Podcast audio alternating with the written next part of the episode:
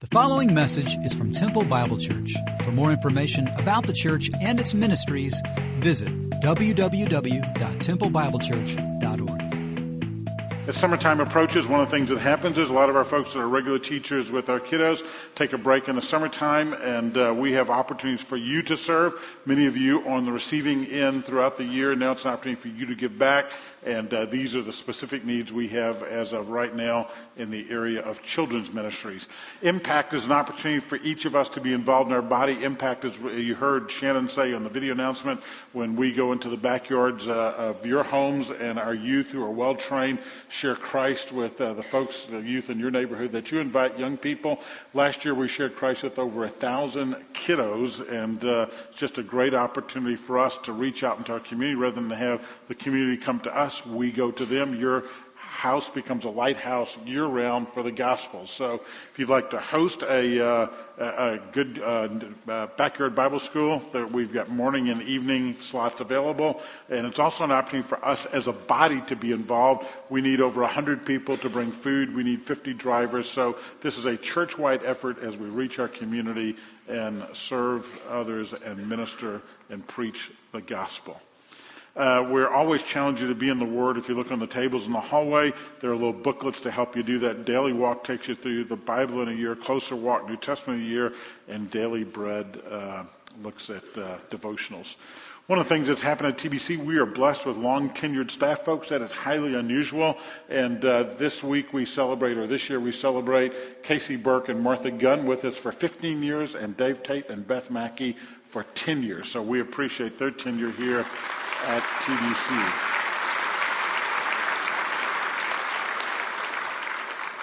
And then we have a number of our, here we go, I think we've got that going.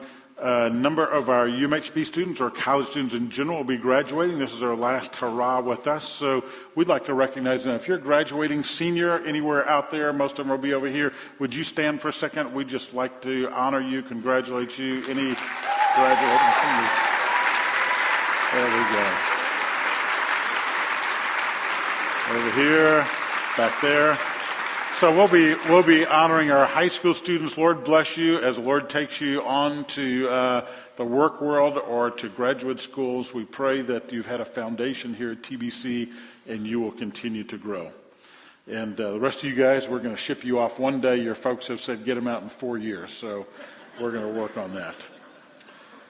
You know, we rejoice with those who rejoice, but we also weep with those who weep. Uh, maybe you've seen the newspaper or know that uh, Temple High School student uh, Kimmy Longbotham was killed in an accident. Her grandmother, Lana, has been a part of our body for over two decades. And so be praying for the Longbotham family. There'll be a memorial service next weekend, I believe. And uh, Kimmy knew Christ, walked with Christ, honored Christ, and uh, as you can imagine, devastating time for that family. Second John. Small epistle. I appreciate Stephen preaching Philemon last week. Uh, Bev and I were away with uh, for five nights. I can count them all with uh, four grandkids, eight kittens, two dogs, one pet snake, one fish, three kids playing t-ball, and uh, not much sleep. So I'm glad to be back. Poor Bev, pray for her. She got on a plane. We came back Tuesday. She got on a plane Wednesday to go keep a different grandkid in California for a week. So uh, she'll be in bad shape when she gets home. the elder to the chosen lady and her children, whom I love in truth, and not only I, but also all who know the truth, for the sake of the truth which abides in us and will be with us forever. Verse 4. I was very glad to find some of your children walking in truth just as we have received commandment to do from the Father. Verse 7. There are many deceivers that have gone out into the world. Those who do not acknowledge Jesus Christ as coming in the flesh. This is the deceiver and the antichrist. Father, we rejoice with those who rejoice and weep with those who weep. We rejoice with these young people who are finishing up uh, years of study. And we pray for them as they go out that they will keep Christ first and foremost in their lives. Provide for them they go to graduate schools or to the workplace or military, whatever it is they do, Father, I pray blessing over them.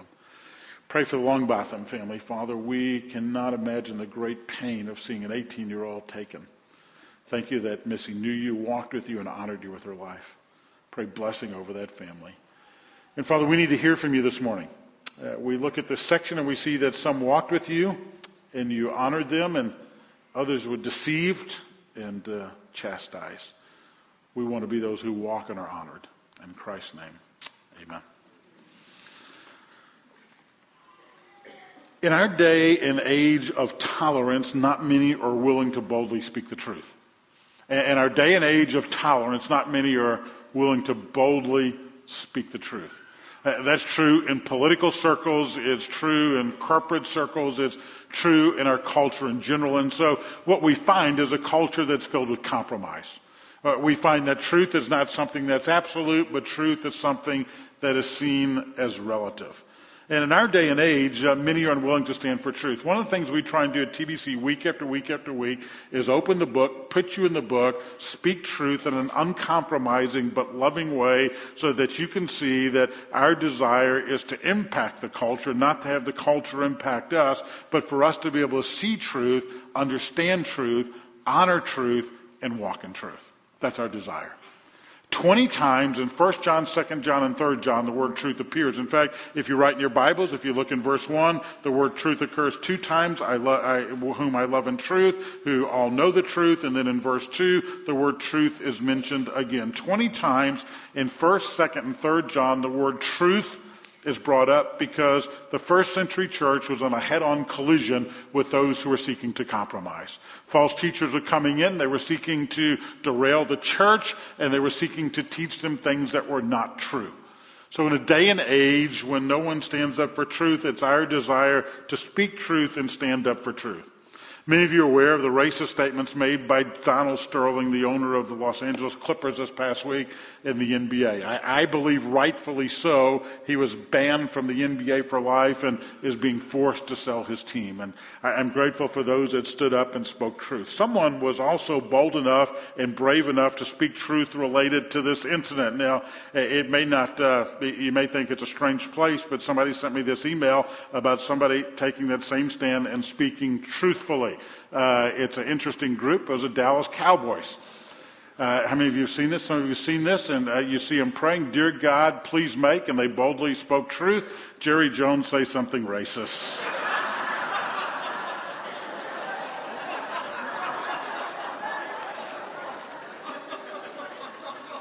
truth. I picked up the Hartford, Net somebody sent me uh, the classified ads from the Hartford, Connecticut newspaper. It had truth in it as well this past week. Here's a classified ad, Hartford, Connecticut this past week. Free Yorkshire Terrier, eight years old, hateful little dog. hateful. Some people boldly speak the truth. Hey, we want to speak the truth. Uh, we don't want to compromise about truth. The problem in the first century is the church was beleaguered, badgered, and battered by those who were speaking untruths. The untruths related specifically to who Jesus was. I, I, I, mean, if you look down at verse 7, it says, Many deceivers have gone in the world, those who do not acknowledge Jesus as coming in the flesh. So, so, the issue here is about who Jesus is. John has already set this up in uh, 1 John when he says, Who is the liar? It's whoever denies that Jesus is the Christ. Evidently, there were some people in the first century in the church that John is writing to who, who are saying specifically that Jesus is not the Christ. And then you go to 2 John and he says there's a problem. There are those who are deceived saying that Christ is not come in the flesh. And so the big issue here, guys, the issue here is they are denying Christ. They're saying Christ is someone who he did not claim to be, or, or the claims of Christ are not true. And so John stands up to these people who are speaking untruths. John stands up to these people who are seeking to deceive the church, who are battering the church, who are beleaguering the church, who are speaking those things that are not true. These people are, are not, in 1 John 2.19 says they went out from us, but they did not really belong to us. These are not true believers, but these are people who've infiltrated the church. We call them wolves in sheep's clothing. Basically, they were speaking falsehoods into the church. The church is filled with people who do these things at times. Now, what was true in the first century is true today as well. And so John's going to do two things. He's going to commend them for walking in truth. He's going to issue them a warning about truth. And that's what we're going to look at this morning. He's going to commend them for walking in truth.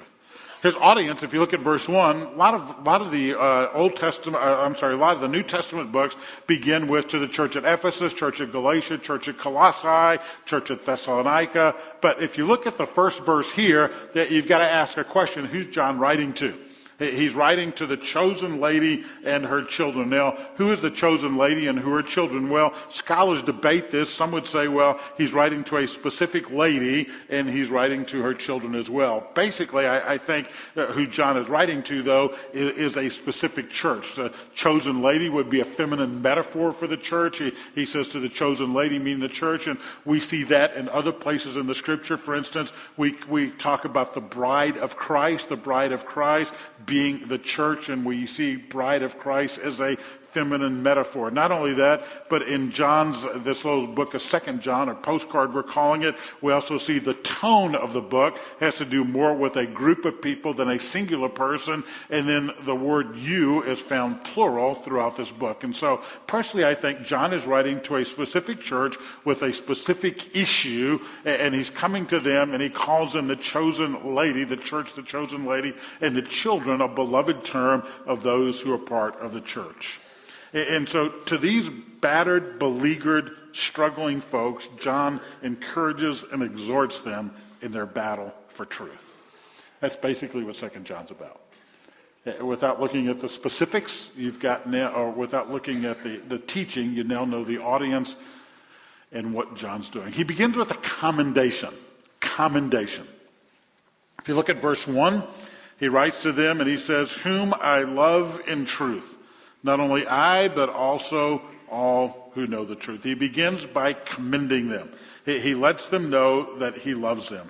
Not only that, if you drop down to verse 4, he says, I was very glad to find some of your children walking in truth, just as we have received the commandment to do so from the Father. so what John does from the very beginning, he expresses his love to those that he's writing to, and then he commends them for making his heart glad. I, I mean, when you look at that, that's how John starts. Now remember, this is a battered group of people. Eh, these are people who are struggling. Eh, these are people who some have deserted the truth and gone another way. Some have listened to these false teachers and drifted away. And, and from the beginning, John commends them and he says, I, I want you to know that, that I love you. I, I, I got a place in my heart for you, that, that, that I care for you. Not only that, but, but you make me glad when I hear of you walking in truth. When you look at that section, just those two things, those words of commendation, we can learn from John. We can learn from John. Uh, John begins and he says, I, I, want you to know, first of all, that I really care about you. I, I love you. Too often in our society, there are many people that go through life without hearing those words. And I think one of the greatest things we can do as the body of Christ is to love others in word and in deed. It begins in the home when we as parents and grandparents, I might add, speak words of blessing and love into the lives of those we're with.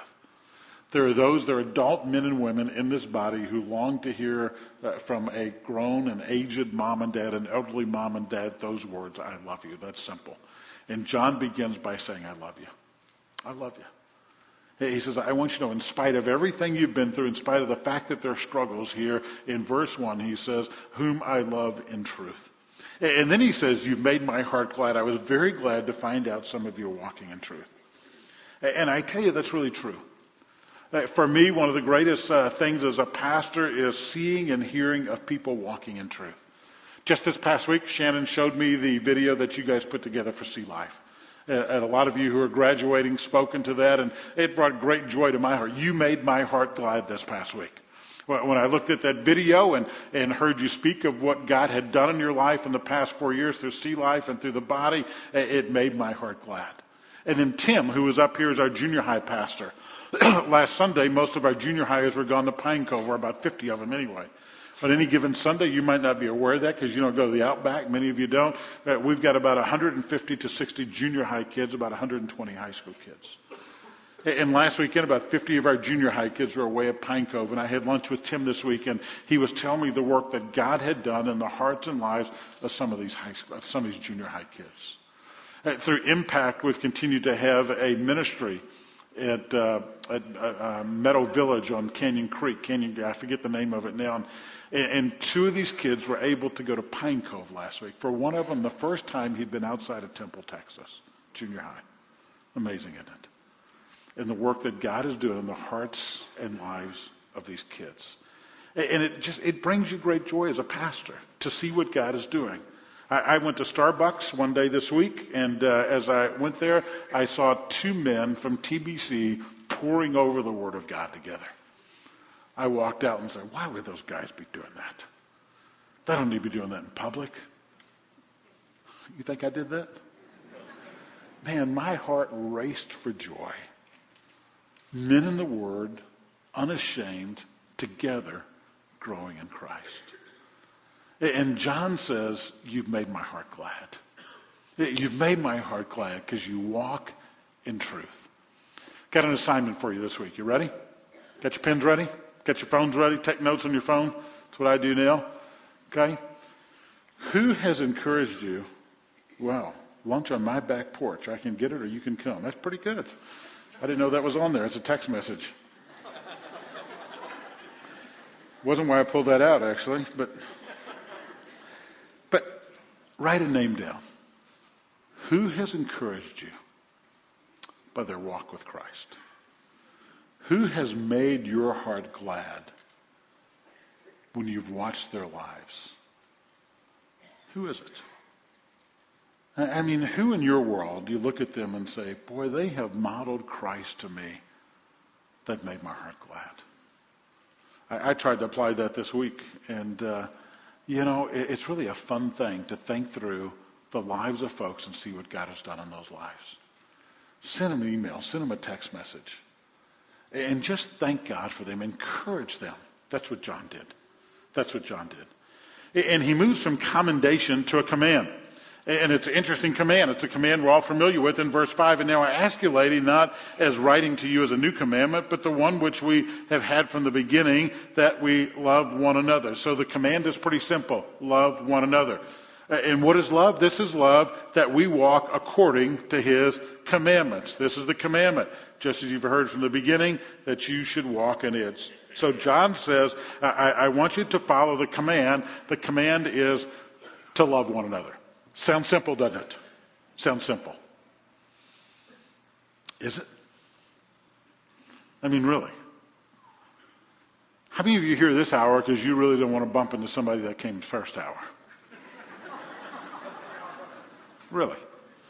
The command to love one another. How many of you would have been really happy if we could have video recorded your morning this morning, getting dressed, getting ready, and driving to church? Loving one another. I mean, really. How many of you are at odds, don't raise your hand, with somebody else in the body of Christ right now? You see, Jesus is pretty specific. He says, A new command I give to you, love one another as I've loved you, so you must love one another. My command is this love each other as I've loved you. This is my command, love each other. It's pretty clear what Jesus expects of us, doesn't it? Pretty clear. So if you are living your life in bitterness and hatred and anger towards somebody else, you're walking in sin and you're living in sin and you're not obeying the command of Christ, you need to repent and you need to go and be reconciled. How's that for speaking truth? It's the truth of the Word of God. No compromise. You've got somebody in the body of Christ you're angry at, you're mad at, and you can't stand. The Word of God says, and don't give me this psychobabble. People have come to me over the years and they say, well, I love them, but I really don't like them. Now, tell me how that works. Bev, Bev, if Bev comes home on Wednesday and says, babe, I really love you, but I don't like you, how do you think that's going to work? But, but I've heard that. I've heard that from folks who say, I, I, I love him in Christ, but I don't like him. And that makes absolutely no sense. No sense. Bunch of psychobabble. And so what the Word of God has called you to do is to love. John repeats this in 1 John. This is a message we have from the beginning. We should love one another. We should love one another.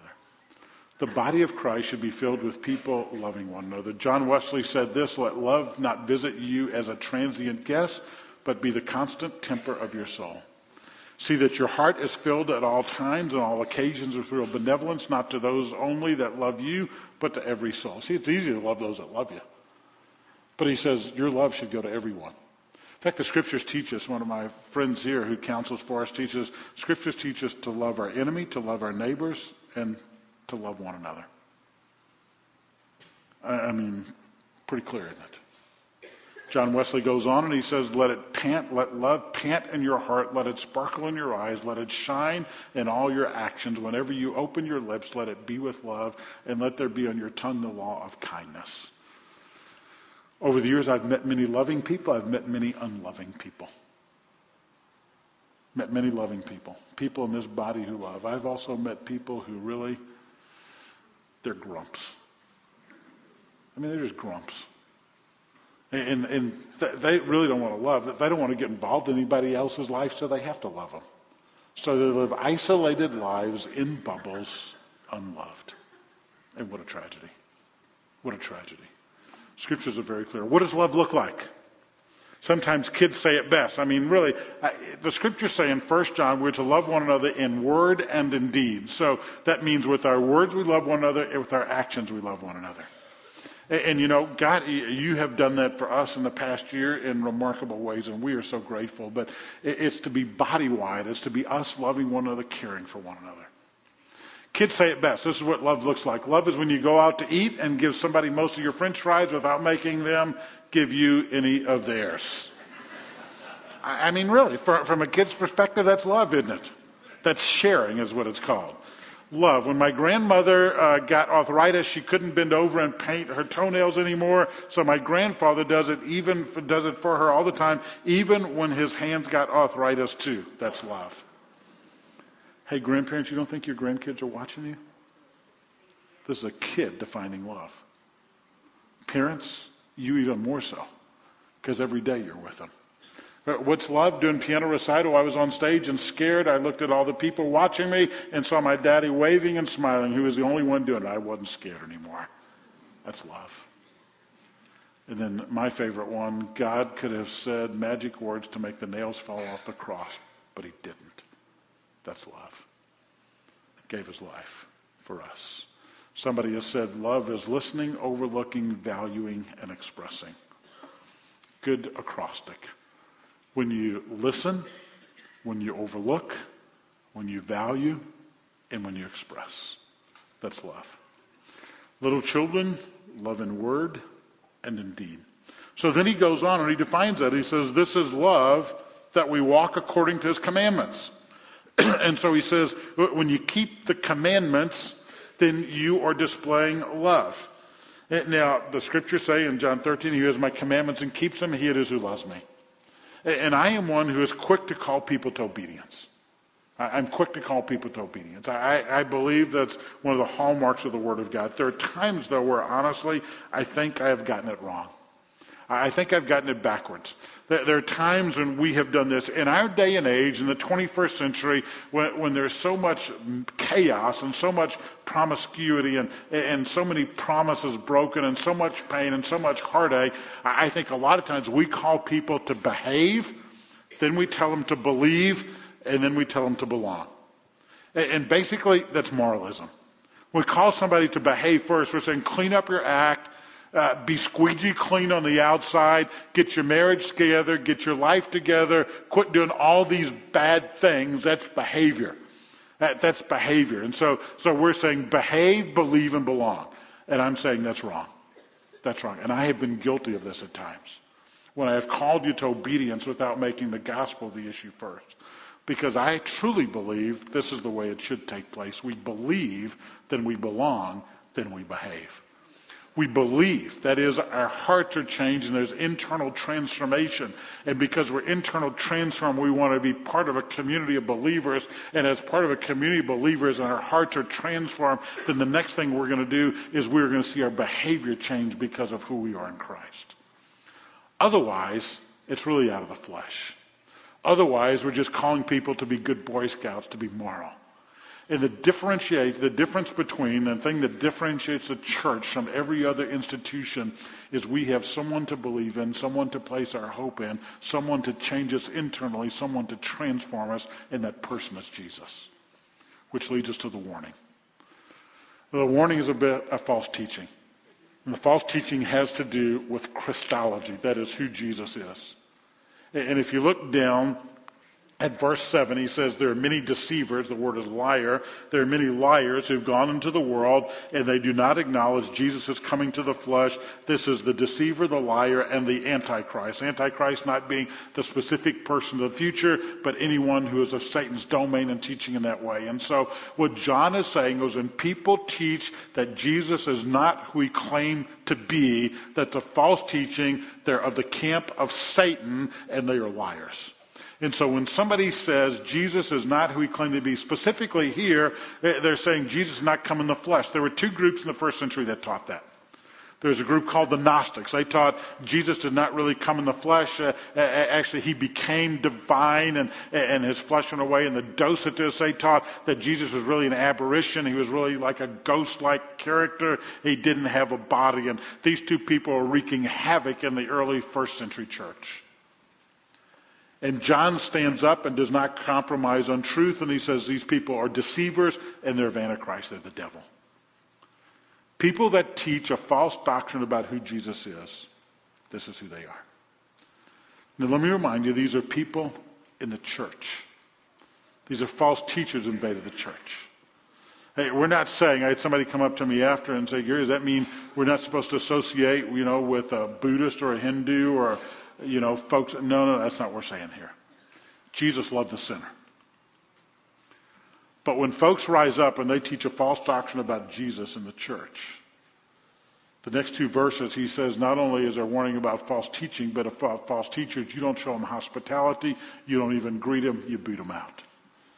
One of the reasons, honestly, I do not uh, engage with Mormons or with Jehovah Witnesses when they come to my door is the application of these verses. They claim to be Christian, but they do not teach who Jesus is. It's a false doctrine. I invite you to pick up a book.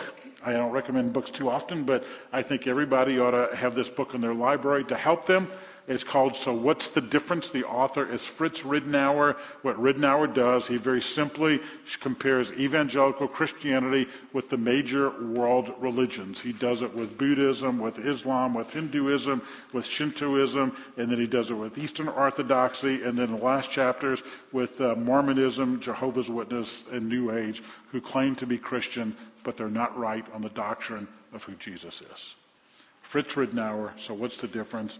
Uh, the charts at the end, he just lays out the basic doctrines and shows how they differ than we do in our belief it's worth the price of the book. So, he warns against these false teachings and false teachers. His conclusion, he says, I'd like to come see you, verses 12 and 13. We greet you. Truth. Know it and live it. Specifically, the truth about who Jesus is. Jesus would say in John 14:6, and John, the same author, would write and say, I am the way, the truth, and the life. No one comes to the Father except through me. Jesus. He was 100% God, 100% man. He walked on this planet, lived his life, so that you could have eternal life through him. Don't be confused about who he is. There are a lot of people in our world who are Charles T.A. Flood was recently kicked out of the Episcopalian Church as one of their priests because he led in an all saints prayer that said Abraham, Isaac, Joseph, Mary, Buddha, and Mohammed, all the prophets of all who have led God's people to God's light, and he kept praying. Really? Muhammad, Buddha have led God's people to God's light. To their credit, the church booted him out and he's no longer a part of it. Who is Jesus? Who is he? Do you know him? Two weeks ago on Easter, I showed you my favorite video, and uh, it was Peter. You remember that video by the Skit Guys? And it really is my favorite video. When I look at that and Peter asks that question or says, You called my name, I, I still get tears. My second favorite video is from a African American pastor whose last name is Lockridge, I believe. And uh, he gets it right about who Jesus is. No the doubt. Bible says, My king is the king of the Jews. He's the king of Israel. He's the king of righteousness. He's the king of the ages. He's the king of heaven. He's the king of glory. He's the king of kings. And he's the Lord of lords.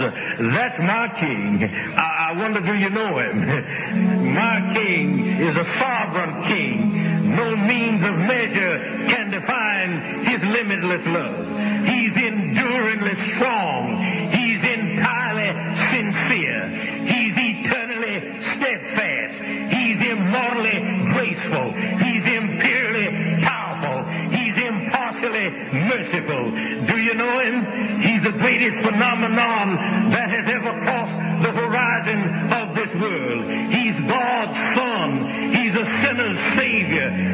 centerpiece of civilization. He's unparalleled. He's unprecedented. He is the loftiest idea in literature. He's the highest personality in philosophy. He's the fundamental doctrine of true theology. He's the only one qualified to be an all-sufficient Savior. I wonder if you know him today. He supplies strength for the weak. He's available for the tempted and the tried. He sympathizes and he saves. He strengthens and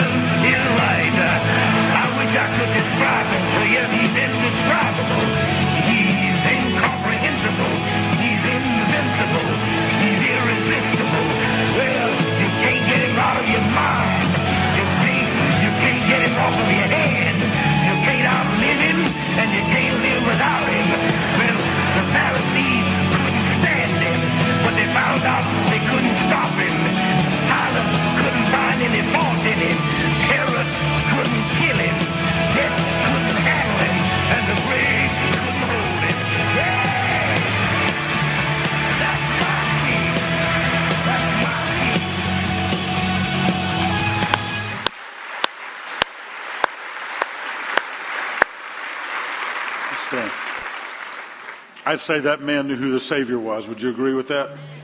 I hope you do.